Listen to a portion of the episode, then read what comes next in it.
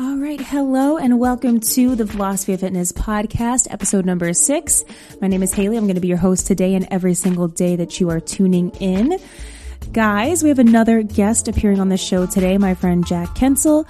He is the owner and founder of Two Wolves Performance. He has a really interesting background of what led him to where he is now regarding his training and his mentoring that he does. And we had a really awesome conversation about all kinds of different things, meditation, tips for your your mindset, your inner game as I like to call it. And it was a really great conversation and really insightful and I hope that you all kind of take away something from what we spoke about. So, without further ado, we will get into that right now. Jack Kensel, welcome. How's it going? Awesome. Feeling good? So pumped to be here. Yeah. Yeah. Well, thanks for coming on. Uh, guest number two. So that's super exciting episode number six. Um, so if you want to just tell everyone about yourself, give everyone a little bit of a background, what your deal is, what you do. Yeah, my name is um, Jack Kensel. I run a um, performance training company slash cross training company called Two Wolves Performance. Um, and I'm based up in Westchester, but I train on Long Island also. And um, I'm starting to travel a lot more and go to different states to train and work with teams. Primarily, I work with individuals and small groups. And um, basically, I've been a performance coach for three, four years now. Um, and I worked at a few performance centers, and um, that's a whole story in itself. But I've um, been running Two Wolves Performance for um, just about two years now, and um, I love everything about it. It, it. I think it has a unique approach to sports and life and, and the story of two wolves. Um, the tale of two wolves is, is intertwined into all of our sessions. And um, we always talk about a concept of life or um, a challenging thought for the day, a meditation for the day, reflection um, for about five minutes of each session. And um, I think, you know, my job as a coach is, is to be a molder of young men and women and to not just you know, improve their ability as athletes, but um, also improve um, or accelerate their wisdom on on life and and help guide them through the struggles and you know be there for them for the the trials and tribulations and success and failure and and the whole thing. So um, I love what I'm doing.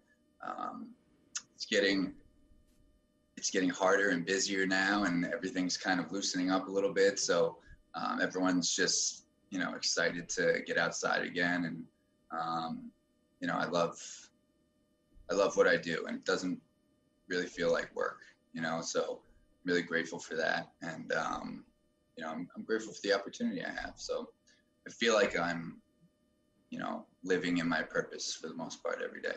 Trying to. Love that. That is so powerful um, something I was thinking about that as you were saying it, what is the background behind the name Two Wolves? How did you come to choose that name? So um, there's a story of the tale of two wolves, and um, it was told to me at a point in my life when I was um, in a very dark place. And a mentor of mine, I was watching him speak, and um, he told this story, and it was like the first time I cried in like years. And um, I spoke to him afterwards and, and asked him to tell me more about it. And um, till this day, we're, we're, we're good friends. And um, basically, what it is is the tale of two wolves is a old Native American tale from the Cherokee tribe. And this grandson, the, the chief of the tribe, is walking in the woods with his um, grand uh, grandfather is walking with his grandson, and they're walking through the woods, and they stop, and the grandfather says grandson, I have a fight going on within me, and it's between two wolves. And you and everyone else in this world has it going on too. And the grandson kind of ponders it, and, and the grandfather says, One wolf represents evil, it represents envy, jealousy, hatred, um, anger, fear, lust, um, dishonesty. And the other wolf represents all that is good faith, love, um, trust, honesty, compassion, empathy, um, joy, truth.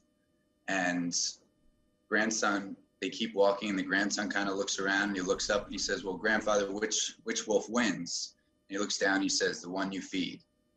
And to me, I've always felt that um, in in my head and and in myself that it's really right and wrong. And I, I've, as a kid, I was always that kind of kid. If you gave me too much rope, I was going to kind of, I might have found some trouble, you know, and, and, uh, you know, but I always knew what was right and wrong, you know, and I, I had that, I still have it going in my, on in my head. And I think everybody does. It's sometimes what I say is it doesn't always feel good to do the right thing.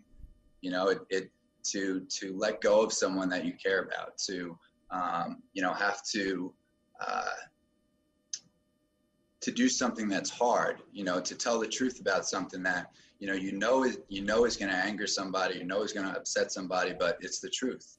And um, what I was told is, I was talking to a friend one time, and they asked me if I was honest about something. I said, "Yeah, I was pretty honest." And he said, "There's no such thing as pretty honest. There's either honest or not." He said, "There's no such thing as a seventy percent truth." you know? Yeah. so um, and that resonated with me. And i think you know every day there's little tiny decisions where it's like i could either do it the easy way or the right way you know? And mm-hmm. um, so that's kind of where where it that's where it comes from. And it's it's very pertinent in my life. And and it's kind of what we talk about all the time. You know we talk about everything with our athletes. I talk about you know just doing the next right thing being of service to others and you know taking care of yourself so you can take care of others or you know not comparing yourself to others. Um, i think a lot of young athletes today struggle with they see their friends or their um, you know committing to schools or they see you know younger kids seeing their highlights posted or you know they're you know they're achieving all these things and and they get jealous or they get angry they get you know upset that they're not where they want to be. And um, you know those kinds of things we talk about that you know you're only competing against the version of you from yesterday you know and you're not them. Your goals and dreams are not them. You know you have your and and to stand up for your goals and dreams you know it's i think i know for me um, when i was a young athlete by the time i got to college i, I played division one lacrosse and i didn't even like lacrosse anymore because I wasn't playing it for me. I was playing it to meet the expectations that I felt I had to meet for everybody else but me. You know, all my friends were playing Division One lacrosse, uh, and I was, you know, burned out from playing every day. You know, and uh, I didn't even like it, and it was really hard because it's six, seven hours a day in college, and you know, it was a it was a hard thing to overcome at first. Um, so I think it's a long answer, but uh, hmm you know, I think it's important that um, the me the name means a lot to me. You know, the the name of it because it, it is pertinent in in what we do every day. So. That's awesome. I love how the name kind of encompasses a more holistic approach to team sports in general and it kind of lines up with what I've done with this podcast too is that there's a whole physical side of what you're doing but it's so much more than that it's what you're bringing to the table mentally and how you're viewing things within yourself and also the world around you so that's that's awesome. I love the name and I love the message behind it. That's really cool. And so. you're absolutely right about what you just said. You know, you, you can only accomplish so much physically.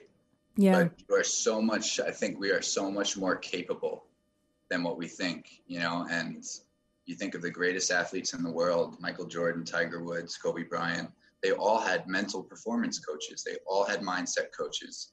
And um, like the word you use, inner game, Mm-hmm. I love that term. Yeah. I think it's I think it's perfect. You know, I think it's like it is a game. It is all a game up here. And what you tell yourself is, you know, what you believe in yourself and, and the limitations that we put on ourselves are self imposed most of the time. You know, yeah. so um I think I love that. I, I love kind of analyzing what's going through my head and thinking about why I'm thinking it and you know, should I be thinking this? Well, who who planted this here? And you know, like um, I enjoy it, enjoy it. And sometimes it's hard. You know, I think you know we've talked about how it's hard to look inward, but that's where all the answers are. Yeah, that's a great point. And I kind of think of it too sometimes. I've told people it's almost like a potted plant. So whichever if you have two plants in your mind, kind of like the two wolves, whichever one you're feeding more and paying more attention to and putting more energy into, that's the one that's going to grow more. And so like you said, looking inward, that's where you that's where you find the answers. That's where you find out too which one you're feeding more. Yeah, and and have you ever heard of the study? Um, you use the word energy. Have you ever heard of the study about the? I think it was a classroom teacher that um, put two plants in her classroom for students, yep. and basically one plant represented. You could only say nice things to it. Um, it had the same amount of lighting, watered at the same time, but you could only say nice things like "I love you," "I care about you," "You look beautiful," and then the other one you could only say negative things too. And like the negative one died, and the yeah, that's amazing. You know, it's like, so cool to see that kind of it's like all of that stuff. Yeah, profound evidence. it is. It is. It's it's cool because it is kind of evidence, and there were experiments too with, I think it was snowflakes or water droplets where they had certain frequencies to kind of go down a whole nother rabbit hole of everything in this universe resonates at a certain frequency. And 528 hertz is supposedly the frequency of love, healing, DNA repair. And when you place the water droplets on a speaker at that frequency, they form sacred geometry. Whereas if you played yeah. other frequencies, they were all scattered and kind of um, jumbled about. So that's another way to kind of show the evidence of some of this stuff that may seem a little esoteric to some people. No, it's, I always it's like, real. I see it every day when like my sink is full and I turn on the garbage disposal and it vibrates. I'm like, oh, yeah, know, it's like all lined up perfectly. You know, it's like doesn't make sense. It's cool to see. It's very cool to yeah. see. So you're doing great with the lacrosse coaching now, killing it. So what exactly? I know we have a similar background too, because I left the corporate world for pursuing this path, and I know that you did too. So I was kind of curious of what led you to make that career switch? And what was kind of the aha moment for you that your purpose and passion weren't on that track? Yeah um it's kind of a, it, i'll try to give you the short version but i after college i, I went, worked for um in sports television nbc sports and and at first i loved it. It was i was kind of just thrown into it sink or swim and um you know i did a good job but truthfully like i had no film background um I didn't know if I didn't know if it was something I wanted to do. Um, you know, and I was there for a few years. I got to do some amazing things. I got to work at Olympics. I got to go to Ryder Cups, and I got to do.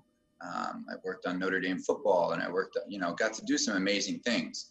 Um, I was working hundred-hour weeks. You know, I, I, remember going to an Olympics in, in Sochi, Russia, and for like 30 days, and in 30 days, I saw one event. You know, like I, I didn't even leave the production truck really. So I didn't even really get to appreciate it much. And I um, felt like I was just withering, you know, like I had no social life, no um, balance in my life. Um, you know, and truthfully, like I wasn't that good at it. You know, my coworkers um, were a lot smarter than me to begin with, and uh, my friends, and uh, they were better than me at it. You know, so um, when I left, it was kind of like mutual. It wasn't it was kind of yeah. like I think I'm going to go okay, you know. So, um, but you know, it was it was an incredible experience of like what that world is like, and um, you know, I have no ill will towards that world. It's it's it's a hard um, job to do, and it's demanding, and uh, it's it's very um, competitive in a sense. Like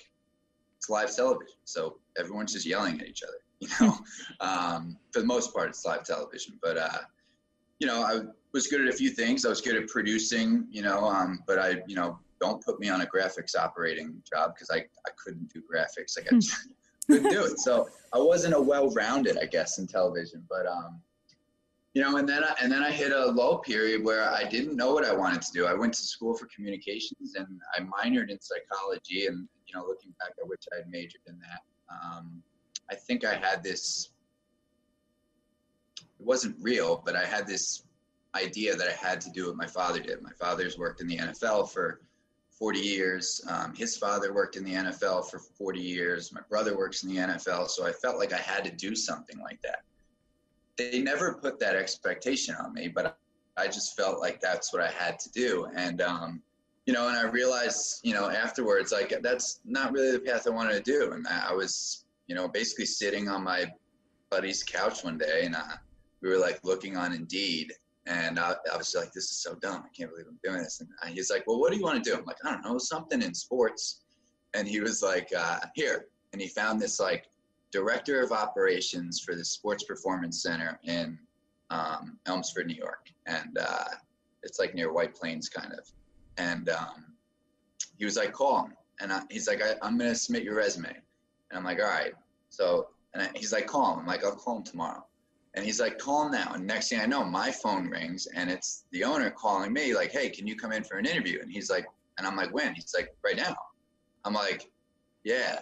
So like I, go down there and like an hour later I have the job. Now like Oh my god. Fancy, director of operations was a fancy name for like janitor at the time. you know, like I swept the floors, I cleaned the bathrooms, I vacuumed the turf for the other trainers to, you know, do the training. Um, but I'll tell you, like, I was the best janitor that place has ever seen. Nobody swept floors better than I did. Nobody cleaned the turf better than I did. And what I did was I watched the trainers and I took courses in the background, you know, because I thought maybe it's something I wanted to do. And soon enough, a trainer left, and I, you know, started taking youth clients, and um, another trainer left, and all. The, I took every staff development class I could, and um, sooner than later, it was just me and another trainer running the show, and and then I got offered an opportunity to work with some um, professional athletes at a primarily a baseball performance training center um, up in Mahopac, where I am now. Um, and I was offered to be a, a director of um, multi-sport development. So I was able to create football, um, basketball, and lacrosse and speed training programs into um, this this new uh, facility, and, and it was awesome because it it challenged me to. I was in charge all of a sudden. I you know had a um, significant role. I was a head speed trainer, and um, I really enjoyed it. And, and unfortunately, we had a couple floods, and um, some some weird stuff happened. And basically, uh, one day I was just told, um, tomorrow we're going to close. We're going to shut down because this lawsuit, the floods, and the health board. I don't know what. It, I truly don't know the whole story, but um, so you don't have a job tomorrow. And uh, at that time, I had about twelve clients, and um, you know, weekly clients. And fortunately, I had a uh, my best friend James Brady um, he runs a quarterback training business, and, and that's a very specific business to be able to you know run as a career because it's just quarterbacks. And um, he's very successful. He's one of the best coaches in the country. And uh, I leaned on him. I was like, "Do you think I could do this? Like, do you you know?" he kind of set the example for me, and he's been a mentor to me. And so I went for it. And uh, at that time, I had no idea what I was doing. I've never taken a business course. I've never, um, you know, I, I I don't know if I can like kind of curse on here, but I know two. Yeah. don't be a dick and help people. You know, like yeah. that's what I know. You know, and so, but I have a lot of friends that are business guys, and and I would say to them like, what do I need to do? What what you know? And I told you like, one say, oh, you got to form an LLC. I didn't even know what it stood for, but I knew I needed it, so I did it. You know, and then I had to get domain names. I had to, you know, and and one thing happened at a time, and and all of a sudden, you know, um, here I am. I'm, I'm uh, I never thought I'd be coaching girls lacrosse ever, um, but I'm coaching varsity girls lacrosse team, extremely successful one, and I love doing it. I, I work with uh, the best players in the country uh, across, you know, the whole East Coast now, and um, I'm really grateful. You know, I, I think I think I'm a good lacrosse coach. I think I know I think I know what I'm doing, but I also approach every day as if I don't know anything. You know, I I'm, I'm constantly learning and studying new habits and new um, methodologies and you know asking other coaches picking other coaches brains and um, i call it it's a bruce lee term it's called the white belt mentality you know he, he's a quadruple black belt but he says the reason he's so successful is because he approaches every day as if he's a white belt. And um, that's what i try to do. And i think that's that's allowed me to you know not only um, connect with these athletes on a personal level in the terms of like I try to relate to them and be a friend, you know, more than a coach, but also, um, you know, not try to push only my way on them, you know, uh, kind of not pretend that I know everything, um, but, you know, provide them with the best of what I know right now, you know, and that might change tonight. Um, but I'm going to give you the best of what I know, you know, and I, and if, if you have another way, I want to hear it. I want to hear from you. I want the athletes to debate me in questions and, you know, because you might say, hey, Coach Petro from Johns Hopkins, you know, taught me this way. And I might be like, he's right. That's a better way. Let's, we're to go with that, you know? So, and I'm not afraid to, you know, admit that. So I think my whole path has to where I am now has been just a constant journey of learning and just like, you know, wanting to improve and, and, um, with no real sense of an end result, but just other than learning and trying to get better. And as long as I'm enjoying the process, I don't really think about what's next because it just happens. Yeah. Wow. I love I love the white belt analogy of kind of always keeping yourself in check because something I say a lot is I know that I still don't know a lot and I'm always still trying to learn in so many different ways and it doesn't matter who you are. You could be Einstein, you could be anyone. Everybody can still learn something from someone else. So I love love that approach.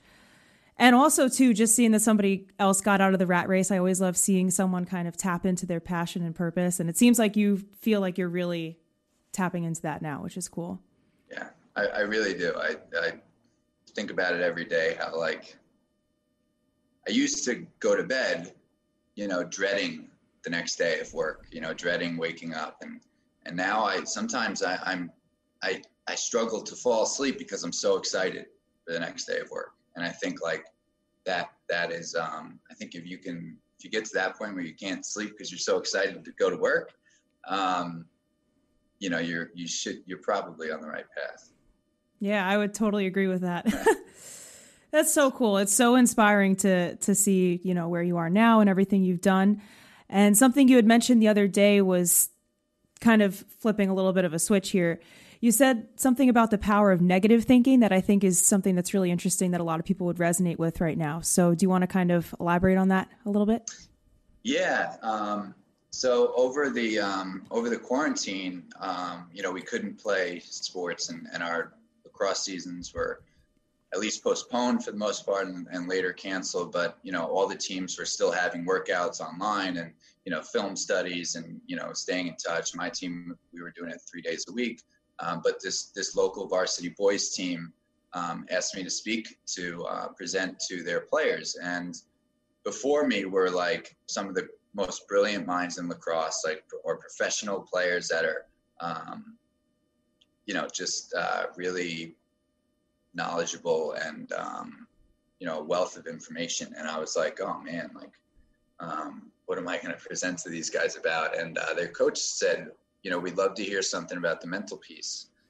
And um, you know i was thinking about it and uh, what i've what i had been trying to avoid saying to my team my, my girls varsity team was it's hard for something that's never resonated with me is when someone just tells me to stay positive because you know as a kid, it's like, oh, you know, I just tore my ACL and you want me to be positive or, you know, my, my senior season is canceled, you know, because of coronavirus. You want me to just stay positive? Like, you, I don't think you can just say, you know, flip a switch and be like, oh, I'm positive now, you know, because someone told me to be. I think it, it depends on your habits and routines and what you think about. Like, but it's, it requires like training and, and, um, but I didn't want to like try to train them in meditation and, you know, um, breath work or you know I, like I like I said that's like AP chemistry for high school kids and if someone tried to tell me how to do that stuff I would have looked at them like dude I'm not meditating you know like, mm-hmm. but at the time you know now it's it's really like saves my life every day but um you know so what I what I what I chose to talk about was I, I I'm a big like I listen to a ton of podcasts and I listened to this um, podcast by this I believe he's a PhD psychology PhD he's an author a speaker um, his name's Trevor Moawad, and he did this study on the power of negative thinking. And I loved it because instead of telling these kids to be positive, I wanted to present them with the alternative and, and help them to understand that negative thinking is real and it's more powerful than positive thinking. Um, so, this study basically what they found was when you think a negative thought in your head, it's 10 times more powerful than a, I'm sorry, when you think a negative thought in your head, it's four to seven times more powerful than a positive thought. So, and then when you speak negativity out loud, it's 10 times more powerful. So, if you were to speak a negative thought out loud, you thought it, which is 47 times more powerful, and then you spoke it out loud, which makes it 40 to 70% more powerful than saying something positive out loud. So, um, what I, you know, explained to them was that's the alternative. And um, what what I suggested as a rule on the team is just no talking negatively out loud. You know, just no um, complaining, no bad mouthing coaches, teammates. you know, complaining about practice or anything like that. You know, we can't teach them how to meditate and, you know, regulate their emotions and, and all that kind of stuff. But we can we cannot make it worse. You know, we cannot um, have one guy complaining and, and you know, bad mouthing their team and and you know leads to another guy and another guy and eventually you have a crack in the framework of your culture. Um, and the kids loved it. They, you know, I presented them with some stories, and, and I can go into those also um, of kind of kind of evidence of that. Um, but you know, uh, what it is is that negative thought. When you think about it, when you're sitting in your, you know, sitting alone, and you, I know for me, I start telling myself stories that don't exist. You know, I start if I'm alone too long and I have nothing to do, or you know, my phone isn't ringing for some reason, I just start telling myself stories, and um, it affects me a lot more negatively when I think like that than when I'm sitting there thinking about all the great things in my life. Like the emotions are a lot stronger when I'm thinking negatively. I'm a lot more sad or upset or, you know, angry than I am like joyful and like gra- grateful and everything when I'm thinking positively. It's just a stronger pull. And I think um, the power of negativity is real. And, and instead of trying to tell people to stay positive, present them with the alternative. Um, and I, you know, as a kid, I needed proof. You know, I always needed like evidence. Okay, uh, you know, tell me, tell me how you know that. You know, so real quick, I'll, I'll tell you one story of a story of Bill Buckner in the 1986 World Series. Um, he was a Gold Glove first baseman um, for the Red Sox, and uh, 12 days before the World Series, he he was asked um, you know, what's what's the dream here, you know, uh, for for the Red Sox? And he said, well, the the dream would to be win the World Series, but the nightmare would to be to lose the World Series on a game-winning run with ball going through my legs. Twelve days later, that exact same thing happened. Ball went through his legs, and they lost the World Series. Um, now, did he make that happen? No, but what they suggest is that it's a subconscious plant in the back of your mind, and when that situation presents itself, there's a millisecond or two that you freeze because your subconscious says, "Oh my God, here it is," and you freeze, and it and it's from the glove, you know, being at your ankles to the ground is about a couple milliseconds, and the ball slides under, and um, you know, I think that forty to seventy percent um, is actually just increasing the probability or possibility of it happening. It's not making it happen, but it's increasing the probability. Um, and then, you know, there's another example of um, a more ex- more extreme example of um, there was this engineer, mechanic, and he was uh, back in the about 30 years ago. He was hired to fix a, a refrigerator box car on a train, and so he goes to the back to the box car, and um, I guess you know the the it wasn't working, so he goes back there and he locks himself in. So he's locked in a refrigerator box car, and he thinks oh, I'm going to freeze to death. Um, so he's, you know, pacing around. He's trying to stay warm, and all of a sudden, like he grabs a paper and pen because as humans, what our job is is to observe and report. We observe how we're feeling, and then we acknowledge it. That's why people ask, "How are you doing?" You're not you're observing how you're feeling and reporting it. And um, he started writing how he was feeling. He said, "I'm getting colder. You know, I feel my breath is slowing down. My heart rate is slowing down. I'm about to fall asleep." And then he finally says, "These may be my last words." Um, a few hours later, people find him in the refrigerated boxcar. They open the door and they check the thermostat, and it says 56 degrees. So wow. the theory is that he actually talked his body into dying or freezing to death. Um, you know, and there there were a bunch of other examples, but um, you know, I think uh, what I've learned is through through meditation and through the power of thinking in general we're able to do things with our body just by thinking them. You know, we can heal injuries faster by moving cells to that injury, you know, with our mind. Um, you know, we can we can create heat and we can create um, you know oxygen in our body and relieve emotions and stuck energy by inviting more oxygen into our body and reaching those spots in our body you know that we hold you know negative negative um, anxiety you know, trauma, grief, loss um, in those pockets of our body. That's why, you know, we always talk about I feel it in my gut. I feel it tightness in my chest. I, you know, um, sometimes you know we think we have injuries and really it's it's actually like an emotional trauma that's like stored in your hip you know and it feels like hip tightness but really it's like just stuck energy um, so you know that that's kind of power of negative thinking and um, you know i thought i think it's a really cool concept to understand for people you know rather than be positive because it's just hard to just do that yeah. It's unrealistic too to expect someone to be positive all the time because it's so much easier said than done and and I like this approach too because I haven't really encountered someone that's kind of approached it this way, but I feel like for a lot of people it's something that'll resonate especially right now. And I know for me too whenever I'm like you said when you're alone and you're sitting with your thoughts when I feel those or when I'm thinking those negative thoughts there's such a strong emotion that's attached to those like when I get really anxious I feel that so strongly as opposed to when I'm feeling really happy. Like I feel that feeling, but I don't feel it as strongly as I do that negative emotion if I'm dwelling on something so much and saying, oh, well, what if this? What if that? So if you could even like showcase to someone that they have the power to control that just a little bit by alleviating some of the negative thinking, not always saying they have to be positive all the time, I think that's really powerful. Right, or or it's as simple as like when you do have a negative thought, like think of the opposite. Like what's the opposite positive thought?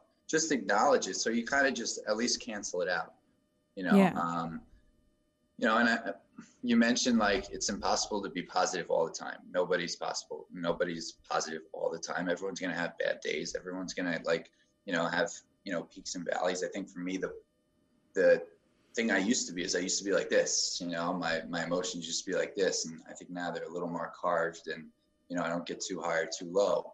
Um, but, uh, quote that I heard is um, most happy people that I know understand that they're not always going to be happy. And that resonated with me a lot in the sense that, like, most of the time I'm happy.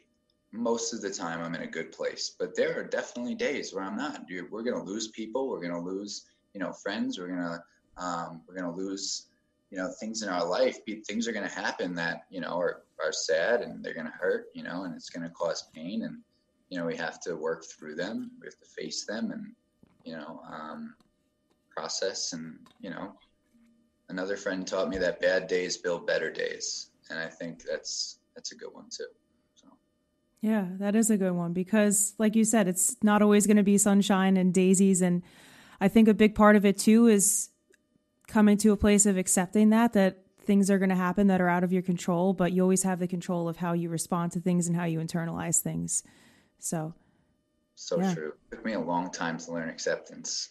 Yeah. That's a yeah. huge thing. And even becoming self aware of like your thought patterns. Right.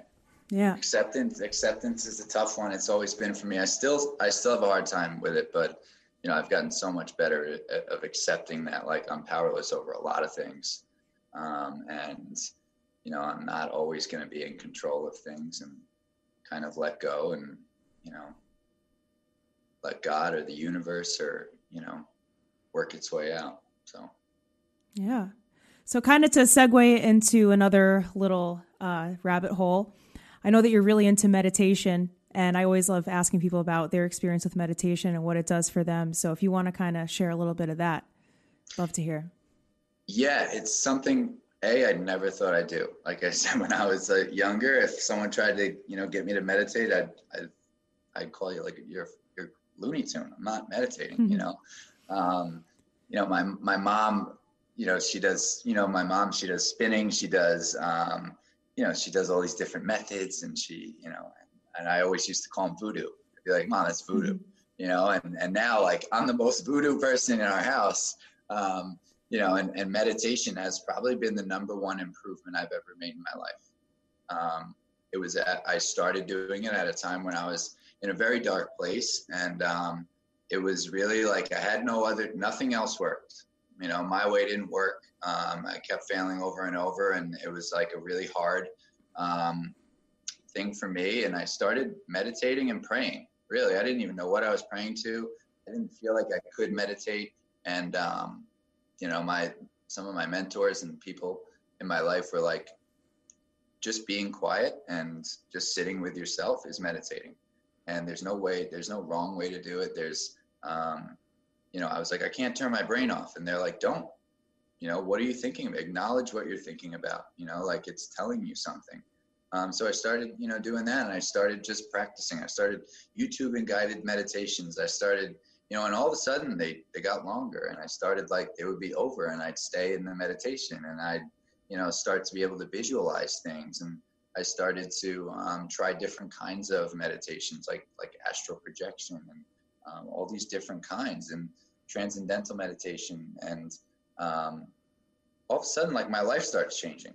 You know, good things started happening to me. I never thought, you know, that was going to happen. I was like, all this bad things started happening to me, and you know, and and I realized like these things are not happening to me; they're happening for me, and I learned that through meditation. Um, and it's bizarre because uh, the person I am today, I never thought that I would be meditating and I would be doing things like breath work and I would be, you know, um, I wouldn't say that I, am religious. I would say that I'm spiritual, but I have a higher power that I, you know, am connected with and I know is real and um, connected to energy and I feel it and I'm aware of my surroundings. I, I think even just like five years ago, I think about the way I thought and the way I saw the world and the way I perceive myself as like a different person so I, and I would say that meditation has been the number one game changer in all of that, or at least the Kickstarter in all of that. So, yeah, I love that you said things happen for me rather than to me. That's something that's so powerful because that's something I've experienced too. Is kind of learning to. I used to be stuck in a mindset too of, oh my gosh, why is this happening to me? Why am I experiencing this? Why am I not doing this and that, whatever? And when you take a step back and kind of realize there's something to be learned from every experience, even if it's something you would maybe label as negative, there's always something that we can learn from it. And there's also something I wanted to ask you too, because you mentioned astral projection. Have you had any of those uh, experiences? Yeah. yeah, I have. Um, I don't do it that much anymore. I had this like one really like crazy experience with it. Um, where like I actually like had like a, I was so scared and it was like so crazy to me that I had I had I actually stopped meditating for like maybe like six months after it. Um, Whoa. I could I could tell you about it. It's I yeah I, I want to hear all the time. I'm more I meditate more now than ever, but uh, basically I, I, was practicing astral projection. It was like a suggestion on my on YouTube one day, and I just I didn't even know what it was, and so I started doing it. And it's like you can't really do it unless you that is a part of meditation like to actually do you have to practice because it's an out of body experience you leave your physical body with your astral body or your spirit body and um, so i've been practicing it and i was kind of getting it but i realized like now that i was more visualizing my body leaving out of body i was more picturing it i wasn't actually doing it um, and then one time i just ran into this one meditation where like I don't know if it was the sound effects or like the way it was being spoken to me or what, um, where my you know where my mind was at at the time. Um, but this like sound of like they had this like sound of like a wind tunnel and it was like preparing you to leave your body and it was going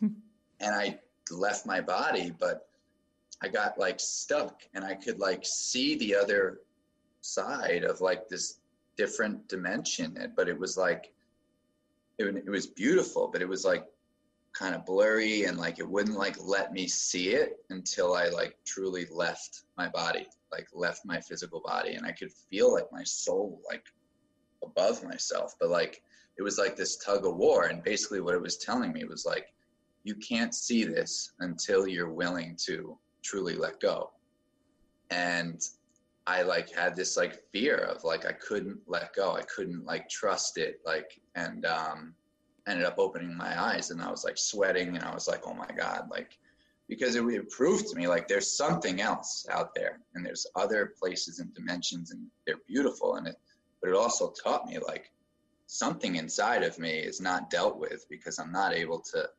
trust or let go, you know, enough where um, or I have some fear that you know I need to address because I, I couldn't do it. And it like it like got me away from that. I haven't really done it since then. Um, but uh, so that's one meditation where like I didn't really know what I was doing, and all of a sudden Yeah. like this thing happened, and you know usually with that like I think you have like a teacher or like an instructor, but um, you know I just went for it. But uh, you know I'm, it's amazing. Any kind of meditation is meditation is meditation is is powerful, um, and I think what the most important thing is you find what works for you. You know. Um, and the more you do it, the more you get from it. You know, the more benefits you get from it. Um, and just to touch on, you know, we talked about, I think for me, one of the biggest mindset or inner game switches you can say is that these things are not happening to me, that they're happening for me. But the other thing is, when you go through your daily life, one of the things I always preach about, whether we're at practice, whether we're training, whether we're at the gym, whether we're you know doing something that's hard, I, I tell them, look, guys, we don't have to do this. We get to do this. You know, and that's the other you know side of that. That those are the two things that I think if we can win that inner game, and those are two huge ones that you know have been beneficial to me. Yeah, I love I love flipping around that mindset of how you interpret things, but to go back to the astral projection, I've always been way too afraid to even try it. And I'm I've been curious about it, but I'm like, "Oh no, I'm too scared." Cuz I've had some strange experiences with like lucid dreaming, sleep paralysis, stuff like that, and I've had dreams where I have shadow people in the corner and I'm too afraid to even like acknowledge that too. So I've had some weird stuff with that. But it's something that I'm I'm definitely curious about even more so now. Um, so Yeah, I, Yeah. I haven't had um, like sleep paralysis. I, I, I do lucid dream sometimes. I used to do it all the time. Um, and I love that being able to kind of control what's going on. so cool. And know that you're dreaming, but like you're like, oh, but I'm still asleep, and you can kind of. It's like a video game. You can do whatever Yeah. you want. Yeah, and it's like, and then you even know like you're kind of waking up, and you're like, no, no, no. yeah. But um, so yeah, Yeah, it's cool I stuff. think, I think with meditation, you just start simple. Start with a guided meditation of a body scan and just notice how you feel Yeah. afterwards. You know, or if you're feeling anxious, do a guided meditation on releasing anxiety or letting go or forgiveness or, you know, healing. And just listen and breathe. yeah. I remember in high school there was a theology class that I took because I went to a Catholic high school. So did I. yeah, so um, they had us. One of my teachers, Mrs. Omani, I'll never forget. She had us meditate in class for five minutes, and at that time, it was the most uncomfortable thing to me. I was just sitting there, crisscross applesauce in the corner, like, oh, this is so weird. It's quiet. Why am I thinking this? Why am I, you know, thinking about this movie I watched two days ago? Thinking about what shoes I want to wear tomorrow, and it's. I think something important is that it's uncomfortable at first. At least it was for me to just sit with your thoughts and like sit with yourself is really kind of an awkward thing and it takes a little while to get used to. So, guided meditations are great for that. Two things. What really stood out to me is that you use the words crisscross applesauce. which like I have such a problem with because like all the all the girls that I train always say that, and I'm like, it's sitting Indian style, you know, or it's sitting Yeah. pretzel style, you know, like and uh, they always say crisscross applesauce. It's like this like inside joke with like a bunch of That's so funny.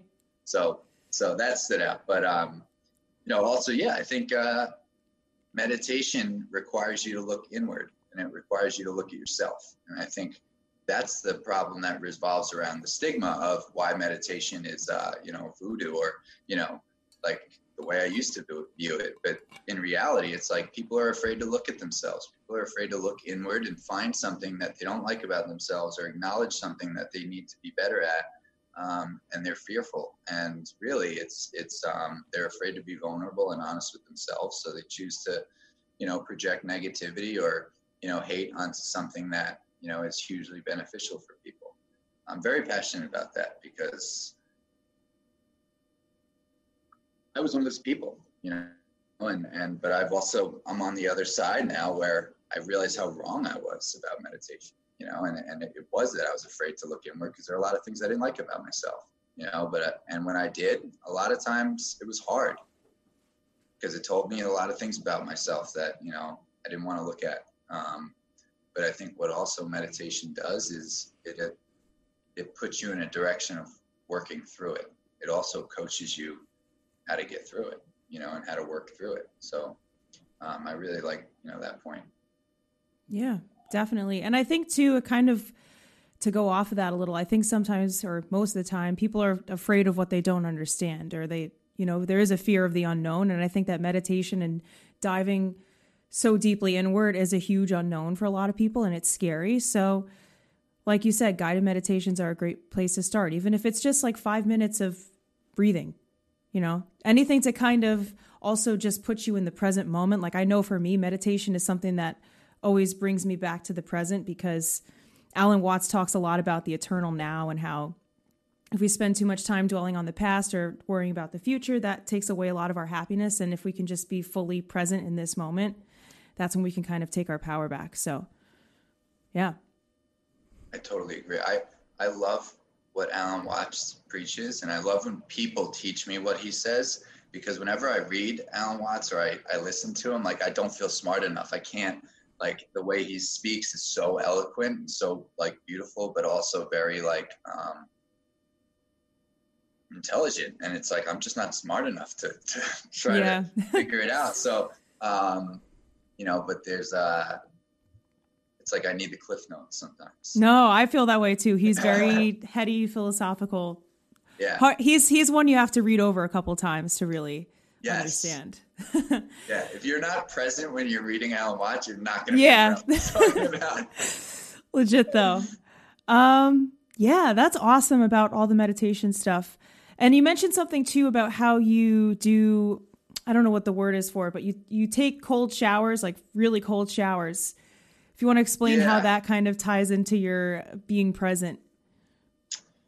Yeah, so cold shower or cold exposure um, is something that um, one it, it, forces you to be present because it, it puts you into a, a fight or flight mode where um, you can only be present in that moment. Um, but also it, it's in terms of um, discipline and, and the things that it teaches is like it sucks. I've never taken a cold shower that i enjoy. It sucks every time but that's part of why i do it. It's like one of the things i talk about every day is like do one thing a day that sucks that you don't want to do and you're going to learn discipline and you're going to get a lot better at doing the things you don't want to do because they make you better. Um, but it also you know improves your immune system in the morning. It wakes you up. Um, you know it, it, it immediately um, you know activates your body and and uh, your central nervous system. Um, you know, so that's when I do it. I don't do it every day. I try to, um, but there's definitely days where I wimp out, and there's definitely days mm-hmm. where I have every intention of doing it for 30 seconds, and I get to like six, and I'm like, not today. Um, you know, but when I do do it, I feel good about it, and I'm like, damn, that sucked, but I just improved a lot of things, you know, by by doing it, and um, I think it, for me, it forces me to be present in that moment. I've always struggled to find the present moment. And it's like, if that's the extreme thing I need to do to, to start my day to be present, then I'm, I'm going to do that because I know that I'm, I'm a much more nice person to be around, um, not only for other people, but also myself um, when I'm present and I'm not projecting into the future or, you know, tripping on the past. Um, so cold exposure. Um, it's also part of um, my breath work that I've uh, initiated in my life recently over the last few months. I have a breathwork instructor who's, who's also Coach Coach Brady. He's uh, my best friend. He's my breathwork instructor. He's a quarterback coach. He's my business mentor. Mm-hmm. Um, but he's uh, your go-to guy. he really is. He really. I mean, like I live on my own, and sometimes I get lonely. I'm like, dude, what are you doing? He's like, come he's like, come to Long Beach. I'm like, all right. um, you know, so um, and breath work basically allow it it allows us to invite um, oxygen into our body. It's a healing um, form of of work, and um, it's healing. It's it's it improves your immune system. It it activates um, the cell, all the cells in your body. It alkalines your body. It works with breath retention. Uh, you know, the other day I'm, i was able to hold my breath for up to three minutes, and like, whoa, couldn't hold my breath for 40 seconds, and now it's you know, I can do it for three minutes, and wow. uh, you know that that kind of presence, um, being able to be still for three minutes and not even realize that you're holding your breath. Um, but it's also had so much benefits to me in terms of like healing old wounds and healing um, grief and trauma and and uh, releasing anxiety and letting go and forgiveness and compassion for myself and um, has all those you know and um, all those benefits. So the amazing thing is like just like meditation, people hear the word breath work. they're like, breath work, you know, and I'm like, yes, breath work. Like nothing in this world works without nothing living in this world works without breathing, without oxygen, you know, and um, mm-hmm. it's the one thing that we need. You know, without it, nothing else works. Um, so why not trust it like you trust, you know, your feet on being on the ground, you know? Um, so it's just another area that, you know, it, I've added to my life that works for me. Yeah. It's so cool too. like one day. Yeah, no, I'm I definitely want to learn. I'll have James teach you, but I'll do it with you. Yeah, no, I'm down. Group, is apparently really cool. I haven't done it yet, but I, I what is really it? Look forward to like group breath work. Oh, okay. You know, it's kind of like you know when med- when people meditate on the same thing, the power mm-hmm. of that thought or the power of that intention is like multiplied. Oh yeah. Um, so it's the same thing with breath work. The frequency and energy is multiplied when you know more than one person's doing it together. Um, yeah. You know, so I think you know I, I haven't done it yet, but I've I'm really excited to. Yeah, that would be cool. I always love seeing too how you know, how you said how people, why don't they trust it in the same way they trust their feet being on the ground? I know for me, when I am really good with meditating consistently for a long time, I see my resting heart rate drop like 10 points, however you say it. Um, and that's just one way that I can, if I ever kind of lose sight of it, which I have during this whole situation, I've kind of stopped or, you know, whatever. Um, when I look back at that, I'm like, okay, this this is a tangible change. Like this isn't just like you said, a voodoo kind of thing. You know, it's it has real physical benefits that, that you can see, that you can feel and experience. It really does. I mean, to me, these things I wouldn't do them if I didn't know they worked. You know, if I didn't the word you used was feel. It's very easy to feel that when you change or introduce a winning habit into your life or you know you introduce something new into your life and all of a sudden you're feeling better and you think about like well what am i doing differently? And you realize like oh i'm meditating or oh i'm doing breath work or oh i'm you know going for a run every day. And it's like and you feel better it's like okay this is working. Yeah. Um, and then you see things like resting heart rate. And, and for me it's like i'm not flipping people off i haven't flipped somebody off on the highway for cutting me off in years you know like i, I don't yeah. i let them go um, you know, it's like I don't, you know, someone cuts me off, my heart doesn't increase. I don't get angry. I'm just like, go ahead, you know. yeah. So, um, and that's a result of these kind of practices that I introduced. You know, I don't, I don't get too, you know, high or too low, and uh, try to accept that I can't control everything, and people are gonna can't change anybody, can't, um, you know, force anybody to behave a certain way. You can't you know make somebody do something. You can't make things happen. You can't um you know so. You, yeah. it's a lot easier when you accept realize those things. Acceptance is huge. Like that's that is probably the biggest thing of all right yeah i think when you live from a place of acceptance you're you're able to like you said before respond you know with a clear mind of like i may not have wanted it to be this way and I know how I, you know, my irrational mind wants me to act, you know, and lash out and be angry and upset and say something I shouldn't say. And, you know, then you have your rational mind or, or the good wolf says like, no, take a step back and analyze the situation and realize like what's going on and, and respond in a healthy way. Um, and like I said in the beginning that, you know, doing the right thing doesn't always feel good you know, but it's still the right thing. And at the end of the day, it's going to feel better, you know. Um, eventually, it may not feel good in the moment, but it will feel. You'll feel good about it eventually. Yeah, for sure.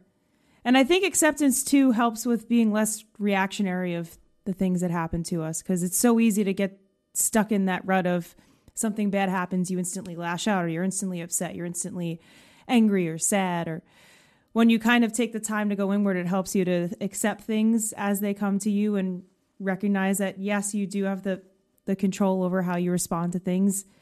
It's really empowering in a way. It really is, right? Yeah. There's the, there's a lot of times where, you know, I immediately want to react and I and I take a step back and I handle a situation um, that I used to handle so poorly and I handle it really well and in a mature and respectful, healthy manner. And I, you know, after it, I'm like, good job, man. Hmm. You would not have done that, you know. yeah, eight for the day. you know, and it's like that's a yeah, that's a win for the day. Yeah. And small little of, steps. Exactly. Every every small victory is yeah. the biggest. You know, I always say to my athletes that the little things are the big things. You know, and the the most successful people on in the world, whether it's in sports and music and you know, write and writing or you know whatever it is. Um, the difference is that they understand that it's the little things that make them great, and it's the little things that they do because everyone does the big things. Everyone does the big things, but the greatest on earth don't miss a day of doing the little things because they know that's what makes them great. Yeah. And that's a part of discipline too, you know, keeping 100%. yourself accountable with those little things. 100%. And I think for anybody, you know, listening, it's important, you know, what I always say is like I don't do it every day.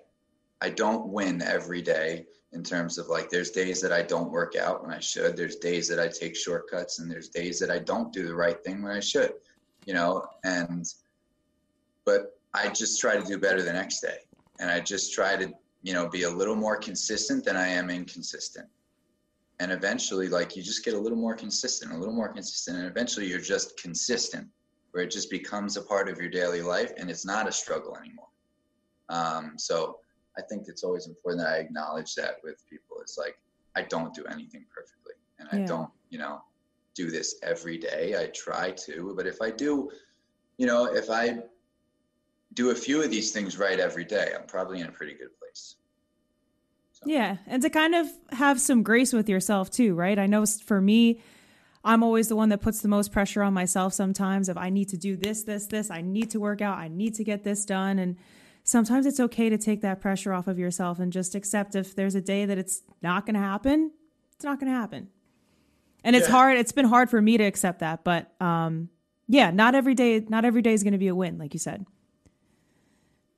I uh, I have a few things that if I do them every day, that's a win. Or if I do, you know, there's a couple things that like I try to figure out that if I just do one or two of these things, like I didn't lose today, um, you know, but there are days where I'm, you know, kind of win. There are days where I really win. There are days like, you know, rarely do I just straight up lose where I do nothing. But, um, you know, even if it's like a matter of like I'm so upset or so angry about something, like just forcing myself to smile that's enough for that day because for those few moments like scientifically by forcing ourselves to smile. If we just smile we feel better. It's it's just in our dna that if we smile it will feel better. So like even when you don't want to you force it. For that two seconds you're going to feel better. And sometimes if the pain is great enough you'll take it you know? So um, winning those little small victories and knowing you know when to use them is, is huge.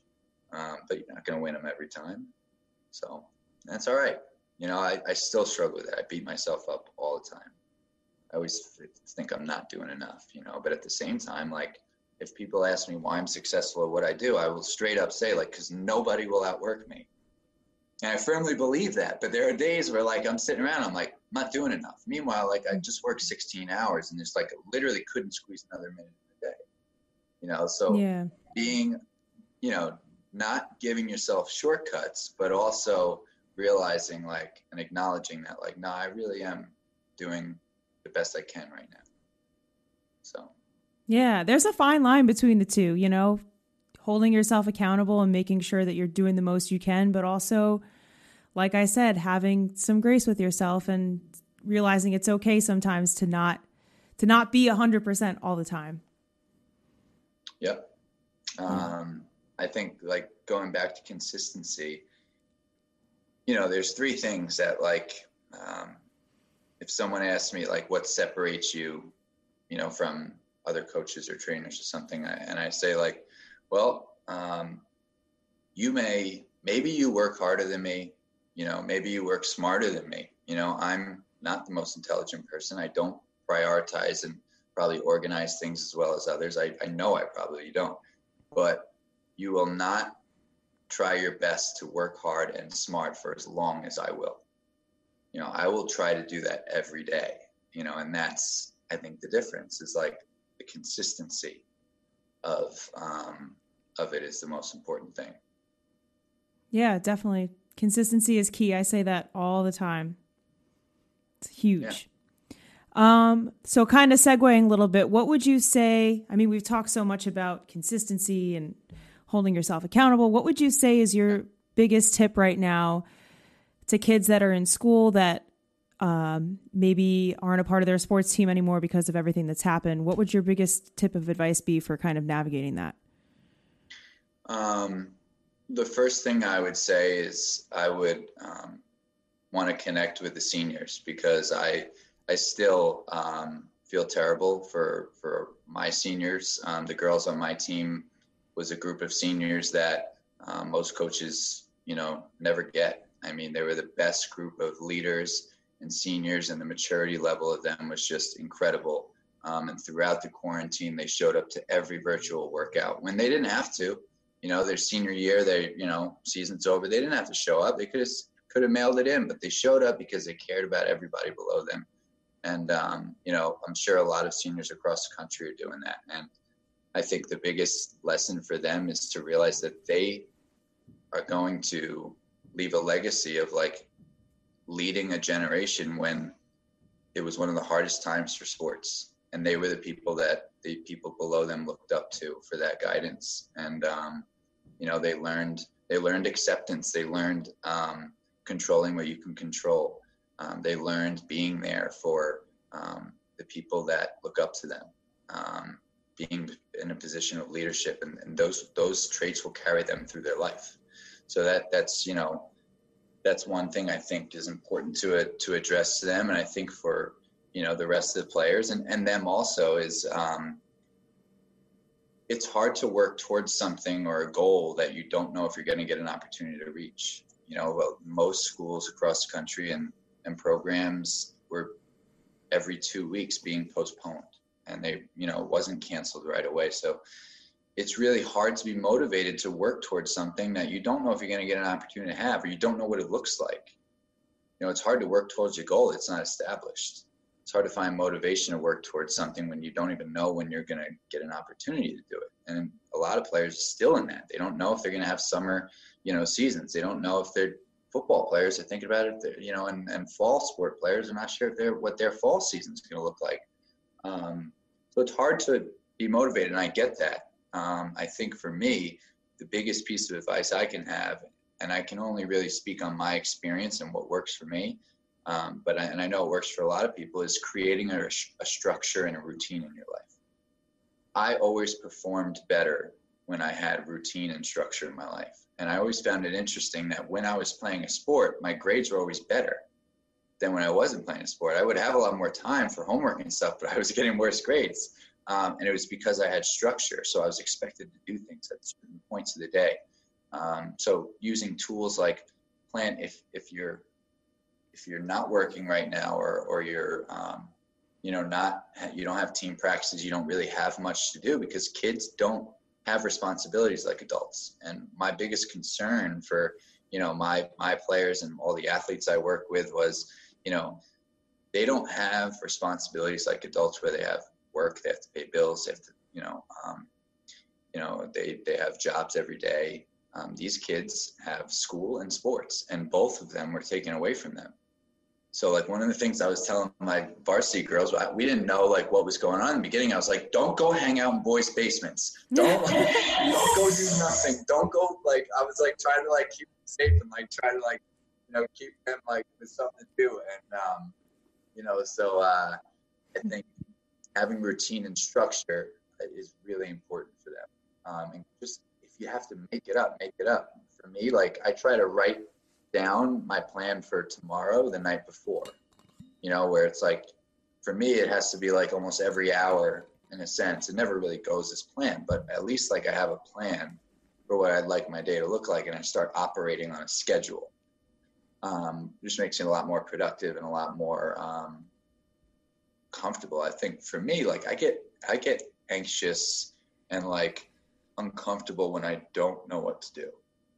You know, or when I, you know, have there's a lot of things I could do, but I don't know where to start.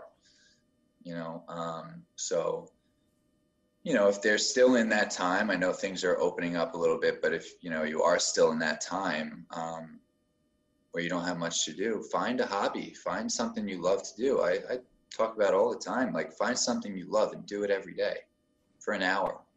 You know, whether that's playing sports, whether that's playing guitar or piano or writing music or you know solving puzzles or you know doing um, drawing and, and creating art, whatever it is for you, like you should find an hour a day to do that for yourself. So, um, and I would just say, you know, ask yourself, what does the best version of myself look like? And why wouldn't I want to be that person? And if you just ask yourself that, like, you know what you need to do to become that best version of yourself and if you ask a simple question like that, it's like, well, what would the best version of myself do today? Who wouldn't want to be the best version of themselves? To me, that's motivation. Yeah. Definitely. You know, I think there's a difference between motivation and inspiration. You know, sometimes I think motivation is it is temporary, and sometimes it could be crap. You know, but um, if you're inspired by something, something fuels you and, and burns a fire like in your soul you know that's long term kind of stuff yeah if you're really passionate about something it's not going to just go away overnight it's not fleeting you know right. and i think structure too is a big part of accountability because if you have a sense of structure then you have a way to hold yourself accountable and i know for me this sounds really silly but something i've done now during this whole situation is making my bed every day like every to-do list the first thing says make bed and that's my first little thing that i cross off my list. And it, there's people that have talked about this. There's a Navy SEAL that went into detail about the 10 benefits of making your bed every day. And it does set you on a course for success for the day because that's one little small victory, like we talked about. That's one little thing you've already done. So now you're already setting yourself up. And not every, it doesn't happen every day. You, you know, wake up and you win the first thing of the day. Yeah, exactly. You know? And, and, you know, you, I always start with like, don't hit the snooze button. Yeah you don't hit the snooze button and then you make your bed, like you've already got two wins before you even gotten dressed. Yeah. You know, and you're way more likely to continue those positive little habits. And like the analogy I use is like you do enough of that, like eventually you're gonna end up in your kitchen doing dishes. Like, how did I get here? you know? Yeah. you That's know, so, so um, it's absolutely right. It always starts with that. Um, win the morning and the win and you'll win the day. Yeah. You know, time. It definitely does. And something else you said, you said that you do something at night the day before. What did you say you do? You write it a list? Or? I write down a plan for the next day. So like yeah.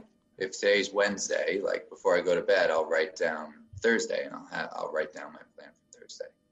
I think that's a great tip because something that I've learned is people always kind of say you never want to go to bed angry. And that's something that I really believe in. So I always kind of think that however you're feeling, emotionally and energetically or vibrationally before you go to bed is going to translate over to the next day. So if you can find ways to do something before you go to bed that relaxes you and puts you in a, a place of ease and kind of eliminates any anxiety, that's really huge. And for me right now, it sounds like a grandma thing, but I have uh, like bedtime tea every night. And that's like my thing that I do. Every night I have my cup of bedtime tea. tea. Yeah. Nothing wrong with that. Yeah. So it's simple. It's the reason I don't watch horror stories or horror movies because I know I'm gonna have nightmares. Yeah. You know, like exactly. I don't want to bring that energy into my head before I go to bed. You know. Yeah. So um, yeah, it's hundred percent true. You know what you're thinking about is what you're gonna dream about and what you're you know gonna feel like you know in the morning. You know, yeah. you wake up and you have a good dream, you're way more likely to you know start the day good. yeah or you night. wake up and you have a night terror and you wake up sweating like, like whoa, holy shit. Yeah. yeah, that's not no bueno. Yeah. So yeah. You know what what you put into your mind is really important. Yeah, definitely. And it's kind of it kind of goes back to the idea of what you consume not just food wise, right? But what you're consuming in terms of the conversations you're having with the people around you, what you're watching, what you're reading. That is all making you up. That's what I think. And who you're surrounding yourself with. Um, one of my favorite analogies is like you are the culmination of the five people you surround yourself most with. And it's one of the most true things I've ever heard because everything we do is from influence. And what are we most influenced by? The people around us. So, you know, we have to be really careful about, you know, who we surround ourselves with and what quality of people that we're surrounding ourselves with because we are going to become influenced by them. Um, and, and over time behave like them, even if we don't, you know, agree with it. But if that that's the only thing that we're hearing and the only like people we're surrounding ourselves with, we're going to be influenced by. Um, one of the things I tell the athletes is, show me your friends and I'll tell you your future. You know, um, and that's something that I've learned is you know make sure that you're hanging out with the winners. You know, um, and you'll be a winner. You know, you most you might be the biggest loser on the planet. You surround yourself with five real winners, you're gonna become a winner. It's true. Yeah. It totally is. It's it all adds up. That's that's my kind of takeaway of it and obviously yours too. So um any other tips that you'd have for anyone right now? Um staying motivated? I think people need to um